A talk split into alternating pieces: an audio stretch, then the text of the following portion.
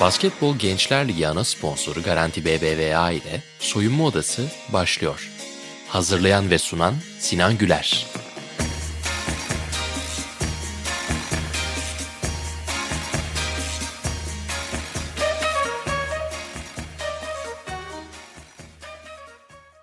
Garanti BBVA Basketbol Gençler Ligi'nin sunduğu Soyunma Odası'na hoş geldiniz. Bugün olimpiyatlara iki buçuk ay gibi bir süre kaldığı noktada rüzgar sörfünde bizi gururlandıran ve hızlı ve yoğun bir şekilde Tokyo Olimpiyatlarına hazırlanan Dilara Uralp ile beraberiz. Dilara nasılsın?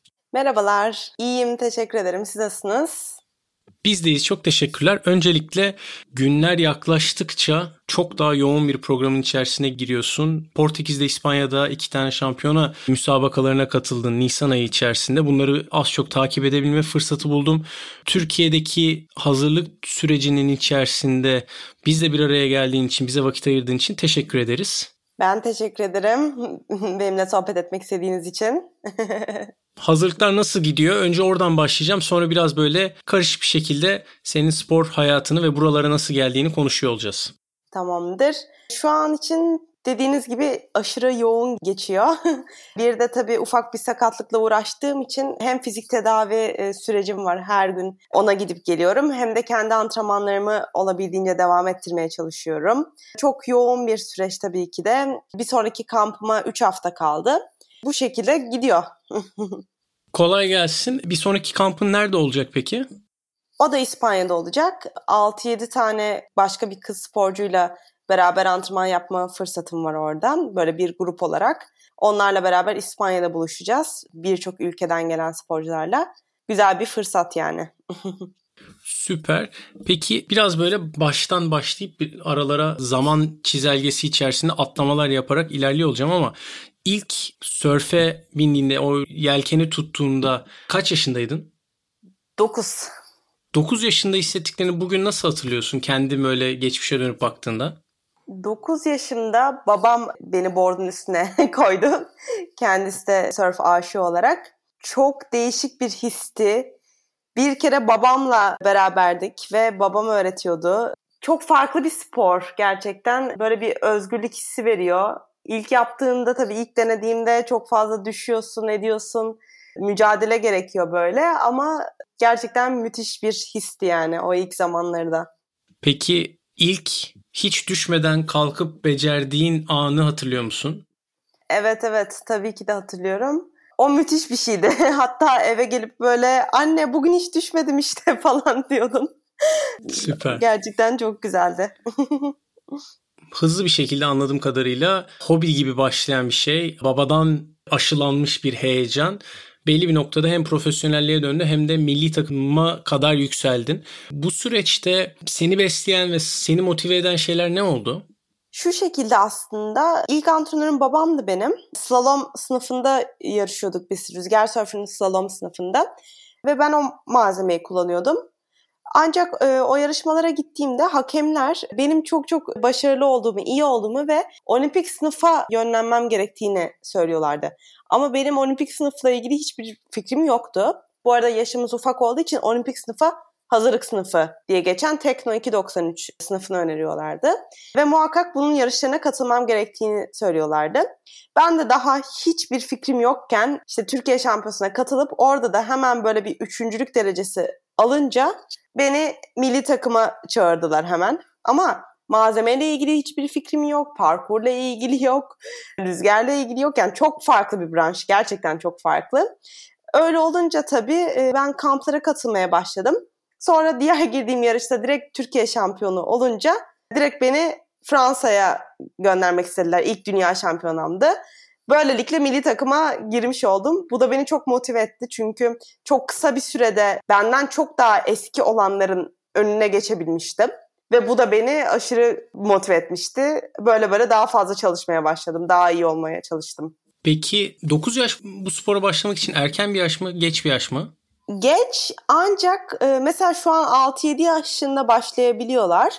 Ama o zamanları hı hı. öyle bir sistem yoktu. Ben zaten babam hani öğretiyordu. Mesela şu an bizim kulübümüz var. 6-7 yaşında geliyorlar bayağı altyapı sporcusu olarak bütün kış devam edebiliyorlar. Ancak o zamanlar öyle bir şans yoktu tabii. Malzeme sıkıntısı vardı. O yaşta yani yapan da yoktu. O yüzden tabii geç. Ama 9 yaşında başlamış oldum ben de. Ondan sonra ben voleybol da oynadım aynı süre içinde. O iki sporu bir arada götürüyordum. Hı hı. Tabii sonra voleybol takımındayken işte yazın da antrenmanlara gelmen gerekiyor falan dediklerinde ben sörfü seçtim. O şekilde voleyboldan ayrılmış oldum. Ama keşke daha erken başlasaydım. Normalde yelken hele 4-5 yaşında bile başlanabiliyor. Optimist dediğimiz sınıfa mesela. Hı hı. Keşke öyle bir şansım olsaydı. Rüzgar bilgisini çok daha erken öğrenseydim. Daha erken denizle tanışsaydım. Ama yapacak bir şey yok. Olsun olsun doğru yerde doğru zamanda her şey olmuş her türlü evet. şekliyle onu söylemek isterim. Şimdi biraz böyle sınıfının farklılıklarını işte slalomdan farklılığın, optimumdan farklılığından bahsettin. Peki bu noktada senin başarılı olmak için en büyük kriter veya kriterler ne RxX klasmanında? Şimdi biz yelken parkurunda yarışıyoruz ve bu bir yarış yaklaşık 25-30 dakika sürüyor. Hı. Günde 3 yarış yapıyoruz ve yarış araları 10 dakika kadar maksimum bir süre. Ve bu mesela bir yarış 25-30 dakika full tempo. Yani mesela böyle bir koşu yarışı gibi, triatlon yarışı gibi düşünülebilir. Gerçekten çok ciddi efor sarf ettiğimiz ve denizde böyle 3-4 saat kaldığımız, karaya hiç dönmediğimiz bir spor çok ciddi kondisyon, kuvvet gerektiriyor. Rüzgar bilgisi gerektiriyor. Strateji oluşturmanız gerekiyor. Rüzgarı çok iyi takip etmeniz gerekiyor. Bence bayağı zor bir olimpik bir branş diyebilirim. çok fazla değişken var çünkü. Çok fazla değişkenle uğraşıyoruz. Bu değişkenler arasında yani muhtemelen kendi yaptığın kararlar dışında hiçbir şeyde kontrol edemiyorsun tabii ki de. Kesinlikle, kesinlikle değişen hava koşullarına nasıl adapte olabiliyorsun ya da veya ne yapman gerekiyor o noktada? Bir kere tecrübe çok önemli. Ne kadar fazla yarışa katılırsanız, yarış tecrübeniz varsa aslında o kadar rüzgarı daha iyi takip edebiliyorsunuz ve rüzgar bilginiz de artıyor. Bu yüzden bizim sporda yaş arttıkça genelde daha iyi olunuyor. Yani hı hı. böyle 30 yaşlar, 32 yaşlar böyle artık en maksimumunu yapabileceğin yaşlar oluyor. Tecrübeden dolayı. Yarışlarda sürekli rüzgarımızın bizim yönü değişiyor. Bu yüzden o rüzgarın yönüne göre strateji oluşturup anında karar verip anında parkurun diğer tarafına mesela geçmemiz gerekiyor. Sürekli böyle algılarımızın açık olması gerekiyor. Bu rüzgar takibini yaparken rakiplerimizi takip etmemiz gerekiyor. Kendi hızımıza, açımıza kontrol etmemiz gerekiyor. Çok gerçekten bakmamız gereken çok fazla etmen var. Bu noktada şimdi söylediğinle beraber Tokyo Olimpiyatları senin ikinci olimpiyatların olacak. Biz seni en az iki olimpiyat daha izleyeceğiz diye düşünüyorum ben burada. Doğru mu anlıyorum? Umarım evet. yani Tokyo Olimpiyatlarını saydığım zaman aslında en az 3 olimpiyat daha izliyor olacağız hatta. Evet. Süper haber vallahi. Ben çok heyecanlandım bu noktada. Dilara ile sohbetimize kısa bir ara. Soyma Odası'nın ikinci sezon sponsoru olan Garanti BBVA Basketbol Gençler Ligi'nde geçtiğimiz hafta playoff heyecanı yaşandı. Bolu Koru Oteli'nin ev sahipliğinde oynanan maçlarda erkekler ve kızlarda finalistler belli oldu. 20 yıldır Türk basketbolunun destekçisi olan Garanti BBVA'nın sponsorluğunda düzenlenen BGL'de playoff mücadelesi erkekler kategorisindeki maçlarla başladı. Çeyrek finalde Tarsus Amerikan Koleji'ni, yarı finalde en paralı Gaziantep basketbolu elemeyi başaran Tofaş, finale adını yazdıran ilk takım oldu. Tofaş'ın final maçındaki rakibi ise Fenerbahçe Beko olacak. Fenerbahçe Beko finale gelirken önce TET Ankara Kolejleri ardından da Anadolu Efes'i mağlup etti. Kızlar kategorisinde ise hafta sonu oynanan maçlar sonucunda final biletleri iki Ankara ekibine gitti. Çankaya Üniversitesi çeyrek finalde Emlak Konutu yarı finalde Fenerbahçe'ye geçmeyi başardı. Bir diğer Ankara ekibi olan BOTAŞ ise önce Hatay Büyükşehir Belediyesi denge okullarını sonra da Galatasaray'ı elerek final biletini aldı. Her iki kategoride finale yükselen tüm takımları ve sporcuları tebrik ediyorum ve finalde bol şans diliyorum. Müsabakalara baktığımızda yanlış değilsem 77 gün kaldı olimpiyatlara. Evet. Başlangıcına en azından. Motivasyonunu nasıl sürdürebilir tutabiliyorsun? Çünkü bir tarafında böyle bir panik demeyeceğim ama böyle bir neşeli bir heyecan var. Biraz böyle evet. sabırsızlık var diye düşünüyorum. O hadi Tokyo vakti gelsin yarışlar başlasın gibisinden. Bir taraftan da ama gün mü gün aynı çalışmaları yapman lazım ki ki biliyorum 3-5 saat civarı zaten denizde ne kadar kaldığınızdan bahsettin ama bir antrenmanın 3 saat 5 saat sürdüğü noktalarda nasıl motive oluyorsun? Şöyle söyleyeyim başarmak istediğim şeyler var. Mesela kendime koyduğum hedefler var. 2016 yılındaki derecem belli. O olimpiyat benim için tecrübeydi. Böyle biraz izleyici konumdaydım. 2016'da yaşım da daha ufaktı. Ama bu sene geçtiğimiz yıl neler yapabileceğimi gördüm. Özellikle kota yarışımda 2019'da hayatımın en iyi derecesini yaptım. Orada ne kadar iyi olabileceğimi gördüm. Şu an çok daha iyi hissediyorum kendimi. Bu yüzden de sürekli yapabileceğim dereceleri düşünüp motive oluyorum ve bu yüzden de her gün yılmadan çalışmaya devam ediyorum. Rio Olimpiyatları demişken yedekten seçildiğin bir süreç var orada. Bu süreç senin için nasıl gelişti? Rio'ya hak kazandığın ve Rio biletini aldığın noktada aklından neler geçiyordu? Aslında Rio benim için çok farklıydı çünkü aslında ben son kota yarışında Umman'da yapılmıştı 2015 yılında son kota yarışında kotayı bir kişiyle bir ülkeyle kaybetmiştim. Ama ben kendimden bunu bile beklemiyordum. Hani bu kadar iyi bile olacağımı beklemiyordum. Ama bir ülkeyle kaybetmek tabii ki de çok üzücüydü. Ancak sonra ben yedek sıralamada ilk sıraya oturdum. Ve Haziran ayında, olimpiyatları Ağustos ayındaydı. Haziran ayında Yeni Zelanda ülke sporcusunu göndermek istemediğini duyurunca yedek listedeki ilk kişiyi çağırıyorlar. Hemen bana davetiye geldi. Süper. Yaptığım dereceden dolayı ve ben olimpiyatlara çağrıldım. Ve ben aşırı heyecanlıydım. Gerçekten çok heyecanlıydım. Daha 20 yaşındayım ve benden çok daha büyükler var, tecrübeliler var. Böyle aslında çok da güvenmiyordum kendime o zamanlar. Yine tabii ki de elimden geleni yaptım. Çok çok güzel bir tecrübe oldu. Orada zaten hani bir ülkemizi temsil etmek inanılmaz bir şey. Yani o bayrağı orada göstermek, orada bulunmak gerçekten çok güzel. Ama dediğim gibi o bir tecrübeydi. Şu an kendimi çok daha farklı bir seviyede görüyorum. İnşallah iyi dereceler alacağım. Eminim, eminim, eminim yapacaksın her türlü şekliyle. Şimdi babanın spora başlamandaki katkısı ve bugün aslında Türkiye'de rüzgar sörfüne yaptığınız katkıları ailecek kulüpleştiğiniz ortamda bahsettin. Yanlışsam düzelt ama Hollanda'nın, İsrail'in, Fransa'nın, İtalya'nın başa çektiği bir spordan bahsediyoruz belli noktalarda. En çok yatırımın yapıldığı alanlar buralar. Keza hem kampın için gidiyorsun hem de muhtemelen turnuvaların çoğu da organize ediliyor. İspanya ile Portekiz de bu noktada böyle bir tık önde olan ülkeler. Türkiye'nin buradaki gelişebileceği alanları ne olarak görüyorsun? Nerelere yatırım yapılması gerektiğini düşünüyorsun? Yani aslında Türkiye bence çok çok iyi bir ülke rüzgar sörfü yelken branşları için. Ama sporcu yetişmiyor maalesef ve sporcular olmadığı için de biz olimpik sporcular olarak burada antrenman yapamıyoruz. Çünkü bizim antrenman partnerlerine ihtiyacımız var. Hı hı. Yurt dışında dediğiniz gibi bu tarz ülkelerde hep antrenman partnerleri var. Çok güzel gruplar var. O yüzden herkes kendi ülkesine yapabiliyor. Halbuki bizim aslında rüzgar şartlarımız, hava şartlarımız çok çok uygun. Ama biz hep yurt dışına gitmek zorunda kalıyoruz başkalarıyla antrenman yapmak için. Keşke daha fazla sporcular olsa, desteklense, artsa ve Türkiye'de de bu antrenman imkanları olsa, insanlar Türkiye'ye gelse yani. Bununla alakalı sizin kulüp olarak inisiyatifiniz var mı peki? Yapmaya çalıştığınız bir çalışma? Tabii ki tabii ki. Daha önce zaten biz kulüp olarak babam ben organize ettik. Ben birkaç sporcuyu getirttim. Burada kamplarımızı yaptık. Bu şekilde olabiliyor yani. Yapılabiliyor. Hı hı. Dediğim gibi rüzgar şartlarımız, havamız çok uygun. Bir tarafından şimdi bireysel sporculuk özellikle Türkiye'de olimpiyat seviyesine geldiğinde belirli destek mekanizmalarını yanında getiriyor. Diğer tarafından da diğer ülkelere baktığımda yapılan yatırımları da düşündüğümde acayip derecede zorlayıcı bir süreç de var. Bir sürü engelle de karşılaştığında tahmin edebiliyorum. Bu noktada Yelken Federasyonu'nun sunduğu destekleri az çok hem geçen hafta biraz denerken konuşmamızı anlama fırsatı buldum hem de bugünkü ön konuşmamızda da süreçle alakalı anlattıkların içerisinde gördüm. Sen ve ailen aslında bu noktada neler yapıyorsunuz bu bireysel ortamda kendine daha fazla fırsat bulabilmek için, daha fazla aslında yatırım ve destek bulabilmek için?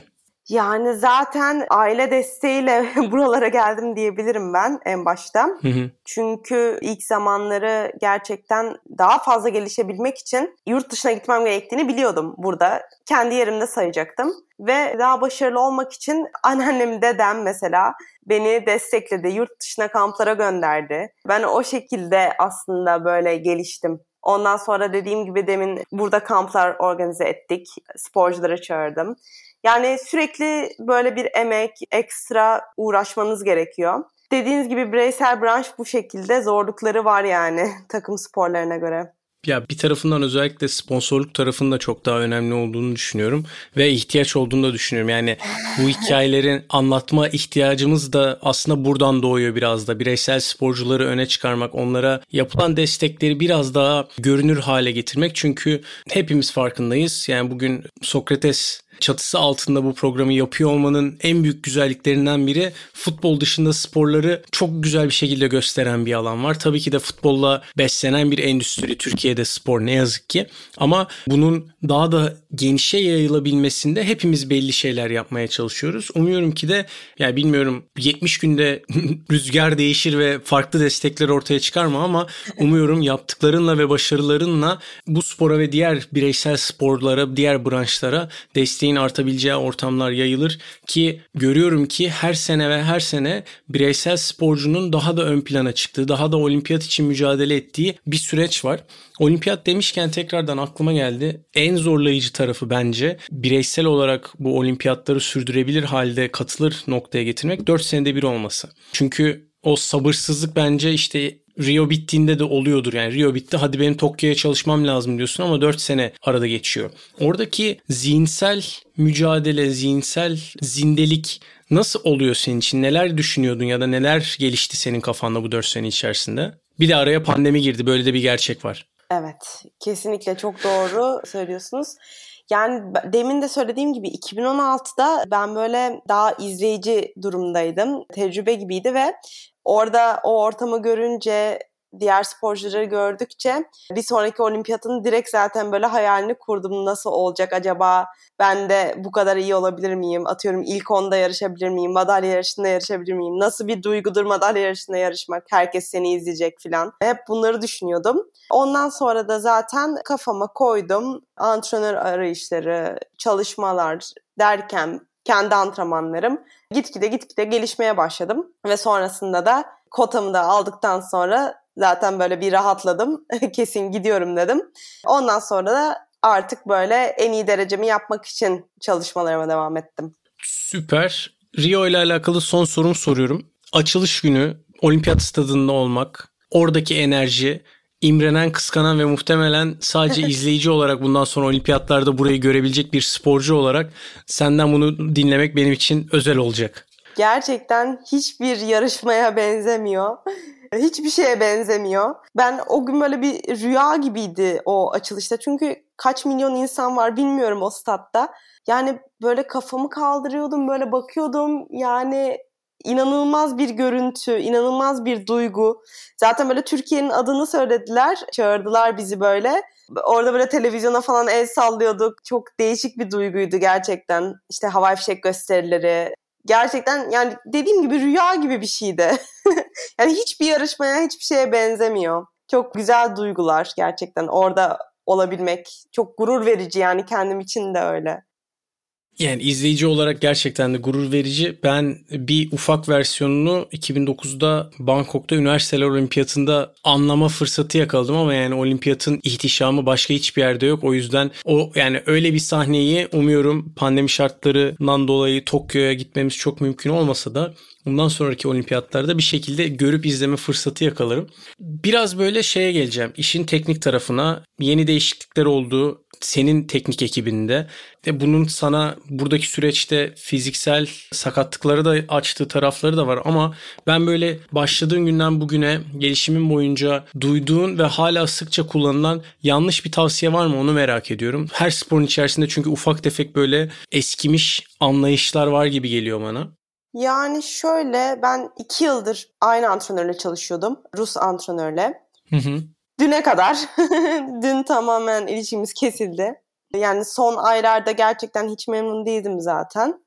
Çok fazla olaylar olmuştu. Bana yaklaştığı tavır olsun, söylediği sözler, moralimi gerçekten çok ciddi bozması, daha sonra psikolojimi de etkilemesi falan aylarca böyle. Sonra tabii ki sakatlık da ona bağlı maalesef oluştu. Hı hı. Gerçekten yani antrenör bizim sporda aşırı önemli. Yani her sporda öyle tabii ki de ama bireysel branşlarda bence bir tık daha önemli. Şimdi de işte inşallah başka bir antrenörle çalışmaya başlayacağım. Önümüzdeki kampta inşallah daha iyi olacak. Şu anda bir sonraki çalışmayı planladığınız antrenör belli ve hazır mı göreve? Gibi. O çalışmalar sürüyor. Ama olumlu. Süper. Umarım dilediğin gibi olur ve senin beklentilerini karşılayacak bir antrenör her şeyden önce. Peki müsabaka sırasında o kadar uzun süre sudayken, denizin içindeyken nasıl bir iletişim kuruyorsunuz ve o stratejiyi neye göre belirliyorsunuz o yarış aralarındaki sürelerde? Şimdi şöyle oluyor. Her sporcunun antrenörü koç botu dediğimiz botunda oluyor. Ve biz mesela suyumuzu, enerji jelimizi, takviyelerimizi o bota koyuyoruz. Ve mesela birinci yarışı bitirdik. Direkt bota geliyoruz malzememizle beraber. Malzememizi koyuyoruz bota. Antrenörümüzle orada birinci yarışın şeyini yapıyoruz, analizlerini yapıyoruz. Hı hı. Ondan sonra suyumuzu içiyoruz, işte jelimizi içiyoruz.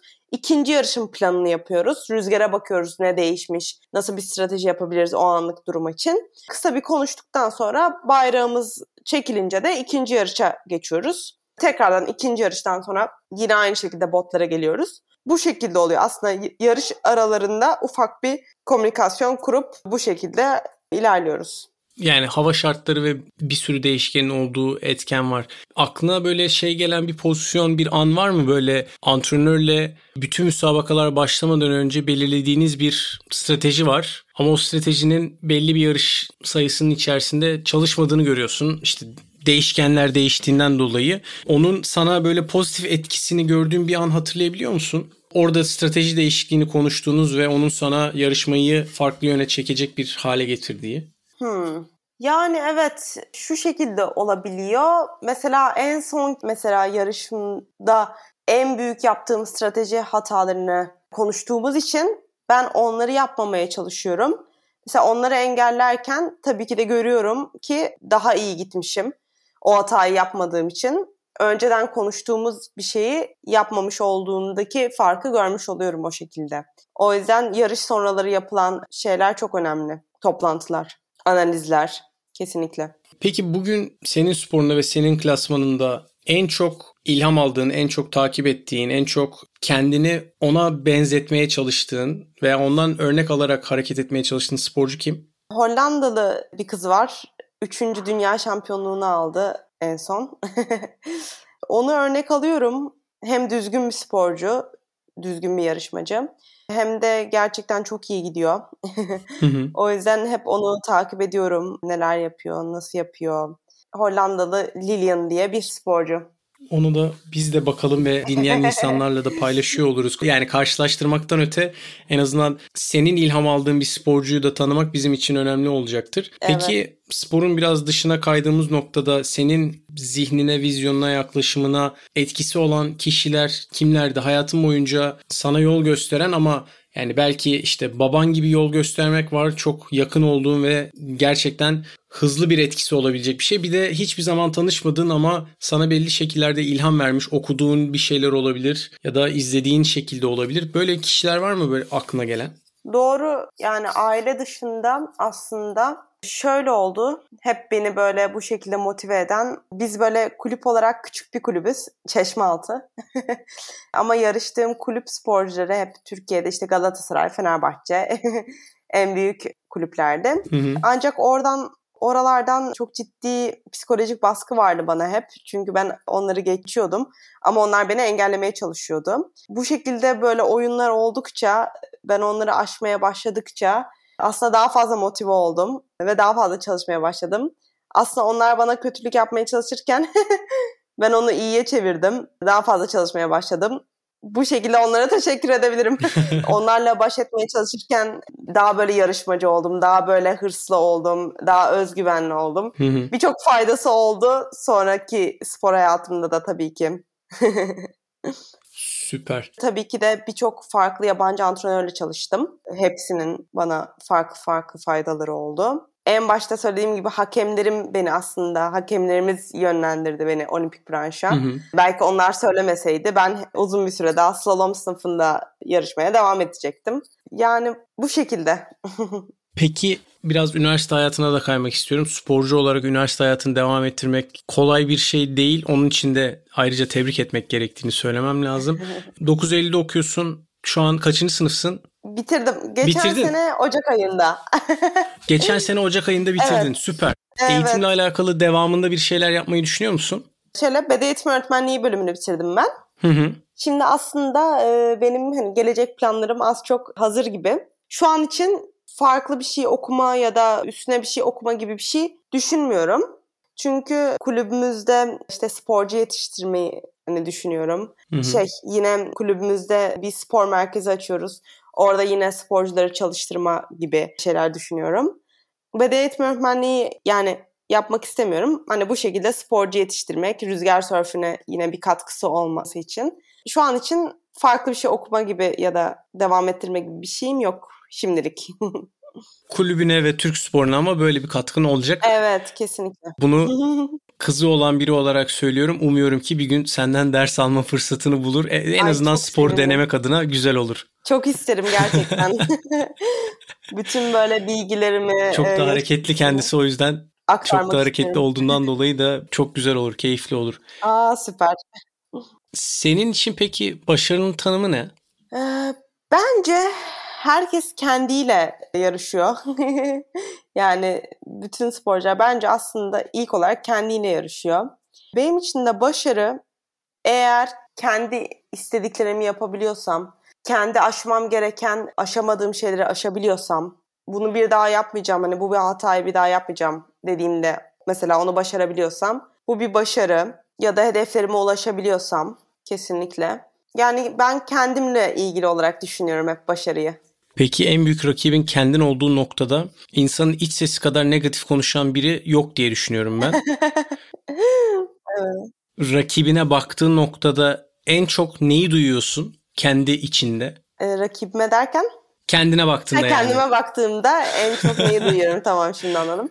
Ya ben hep böyle daha iyi olmak için kendimi hep böyle zorlamışımdır. Yani aslında içten gelen böyle bir zorlama, motivasyon var. O yüzden hep daha fazla çalışmayı, daha fazla zorlamayı, bazen hatta too much bile olabiliyor yani yaptığım şeyler. O yüzden hep içimde aslında daha fazlasını yap, daha fazla çalış, durma gibi iç sesler var. Buna şöyle bir bağlantılı bir soru sormak istiyorum. Şu an bir sakatlıkla mücadele ediyorsun. Bu sırada bir Avrupa Şampiyonası, bir Dünya Şampiyonası'na katıldın ve yani gereğinden fazlasını yaptığın ortamda da müsabakaları bitirirken yaşadıklarını konuşmaya başlamadan önce az çok bahsettin. Acı eşiğini nereye kadar zorlayabiliyorsun bu noktada? Yani nedir senin gerçekçi şekilde ya bugün olmuyor işte ben daha fazla buna bu acıya dayanamayacağım yer nedir? Söyleyebileceğim bir şey var mı? Yani şöyle söyleyeyim size. Mart ayında Avrupa Şampiyonası'nda gerçekten ağrılarım çok çok kötüydü. Yani gerçekten çok çok kötüydü. Yani belki çoğu sporcu yani bırakma şeyine gelebilirdi. Hı hı. Ben de artık nasıl bir şey varsa bilmiyorum. Doğru mu yanlış mı onu da bilmiyorum. Ama sonuna kadar bütün yarışlarda elimden geldiğince mücadele ettim hani ağlasam da istediklerimi yapamasam da sonuna kadar bitirdim. Yani bu konuda da böyle bir dayanıklılığım olduğunu düşünüyorum. Dediğim gibi iyi bir şey mi bilmiyorum. Bununla birlikte peki başarısızlık senin için ne? Başarısızlık yine kendi düşündüğümden kötü bir şey yaptıysam, kendi koyduğum hedeften çok aşağıda bitirdiysem bu benim için bir başarısızlık oluyor. Kendi kendime yani yine. Son birkaç tane sorum kaldı. Bunlardan bir tanesi aslında spor kariyerinde belli noktalara dokunduk ama kendini bu sporda iyi yerlerde, güzel yerlerde görebileceğini ne zaman farkına vardın? Aslında şöyle oldu. 2019'daki Dünya Şampiyonası'nda en iyi derecemi yaptım ve orada dedim ki bu kadar iyi derece yapabildiğime göre artık hani çok iyi yerlere gelebilirim. Hani bu kadar yükseğe çıkabildim hani bir anda bir senede. Hı hı. Şimdi devam dedim. Hani o 2019'daki o kota yarışında gösterdiğim başarı beni bayağı bir motive edip daha iyi şeyler yapabileceğimi düşündürdü aslında. Umuyorum da o dereceyi daha da yukarıları taşırsın her şeyden önce. Bize son zamanlarda okuduğum kitap olabilir, izlediğin bir dizi ya da bir film olabilir ya da takip ettiğin farklı bir şey olabilir. Böyle bir ilham veren ya da seni etkileyen ve seni motive olmana yardımcı olan bir kitap veya dizi veya film var mı? Yani şey aslında şöyle söyleyeyim benim spor psikoloğumun paylaştığı böyle yazılar oluyor. Onları okuyorum sürekli. Sporcuların yaşadığı şeyler, hayatları, mesela nereden nereye geldiklerini, nasıl geldikleri o tarz şeyler paylaşıyor çokça. Bunları okuyorum ben. Hı hı. Mesela bir tane Kenyalı bir ciritçi var mesela. O çok değişik bir hikaye benim için. Bunun nasıl geliştiğini hani soruyorlar. Adama senin antrenörün kim diyorlar. Adam YouTube diyor. evet gerçekten cirit atmayı, her şeyi YouTube'dan bakarak öğreniyor. Deli gibi her gün çalışıyor, çalışıyor, çalışıyor. Sonra dünya şampiyonu oluyor reportajda soruyorlar antrenörün kim diye YouTube diyor. Yani hani bu şey demek bence. Bir şeyi çok istiyorsan, inanıyorsan ve her gün çalışıyorsan yani oluyor gerçekten oluyor yani hiç imkanı yok ve bu şekilde dünya şampiyonu olabiliyorsa mesela mesela bu tarz şeyler çok ilham verici bence. Ya da paralimpik sporcular da aynı şekilde. Onları okudukça, e, yapabildiklerini gördükçe de bence insan ilham oluyor yani gerçekten bir kere zaten yani denemek ve çalışmak böyle birbirini destekleyen şeyler senin sporun çok net bir şekilde gösteriyor yani evet hata olacak işte suya da düşeceğin bir şeyler olacak başına gelecek ve kendi kontrolünde olmayan bir sürü nokta var ama her şeyden önce çalışma azmini gösteriyor olmak muhtemelen zaten seni her zaman bir yukarıya taşıyan bir şey. Bahsettiğin hikaye de bu yüzden önemli diye düşünüyorum. Eğer senin için de uygun olursa onu benimle paylaşırsan biz de burada yayınlandığı noktada izleyicilerle, dinleyicilerle o hikayeyi paylaşıyor oluruz. Eğer senin için sakıncası olmazsa. Tabii ki. Son sorumu soracağım. Bence sporun büyük ilham aldığı, büyük motivasyon aldığı şeylerden bir tanesi müzik ve bütün sporculara sormaya çalışıyorum olabildiğince. Müsabaka öncesi dinlediğin bir şarkı olabilir. Seni en çok müsabakaya hazırlayan zihnini yine dinginleştiren ve böyle ben bunu yaparım belki de gaza getiren bir şarkı var mı? Bir playlist hazırlıyoruz biz dinleyicilerimiz için. O playlistte de her sporcunun seçimleri var. Bu noktada senin de bu seçimini duymak isteriz mümkünse. Süpermiş. Aslında genelde şöyle oluyor hani eğer mesela o aralar dinlediğim bir müzik çok motive ediyorsa beni mesela onu dinleyebiliyorum ama sonradan değişebiliyor. yani böyle yani çünkü her seferinde farklı şekilde motive oluyorum. Farklı şarkılarla motive oluyorum. Onları seviyorum falan filan. Ama Eye of the Tiger mesela her zaman dinleyip motive olduğum yani her seferinde dinlediğimde motive olduğum bir şarkı aslında. Çok güzel bir seçenekle bitiriyoruz. Dilara her şeyden önce tekrardan teşekkür ediyorum. Yoğun takvimin içerisinde bir araya gelmeyi becerdiğimiz için bence çok güzel oldu. Çok da güzel bir sohbetti. Benim için güzel bir fırsat. Farklı sporları da biraz böyle işin ehlini bilen insanlarla konuşarak biraz daha tanıyabilmek. Tokyo'da şimdiden başarılar. Seni o süreçte çok iyi bir şekilde daha da iyi, daha da iyi, daha da keyifle takip ediyor olacağım ben ve dinleyenler de aynı şekilde olduğunu düşünüyorum. Katıldığın için çok teşekkürler. Çok çok teşekkür ediyorum destekleriniz için de. çok güzel, keyifli bir sohbetti. Biz teşekkür ederiz. Kapatmadan da dinleyicilerimize söylemek istediğin, onların bilmesini istediğin başka bir şey var mı? Takviminle alakalı olabilir. Tokyo öncesi öğrenmelerin faydalı olacağı bir şey olabilir. Bir kere rüzgar sörf sporunu herkese tavsiye ederim. 7'den ee, 70'e yapılabilecek, çok keyifli, hobi olarak da tabii ki de çok keyifli bir spor. Hı hı. Bana özgürlük hissi veriyor. Hala daha veriyor. o denizlere açıldığımda gerçekten böyle farklı bir dünyaya gidiyorum. Çok çok keyifli bir spor. Gerçekten herkese öneriyorum ve denemenizi tavsiye ediyorum. çok sağ ol. Teşekkür ediyorum tekrardan. Yeniden başarılar. Garanti BBVA Basketbol Gençler Ligi'nin sunduğu Soyunma Odası'nı dinlediğiniz için teşekkürler. Bir sonraki programda görüşürüz.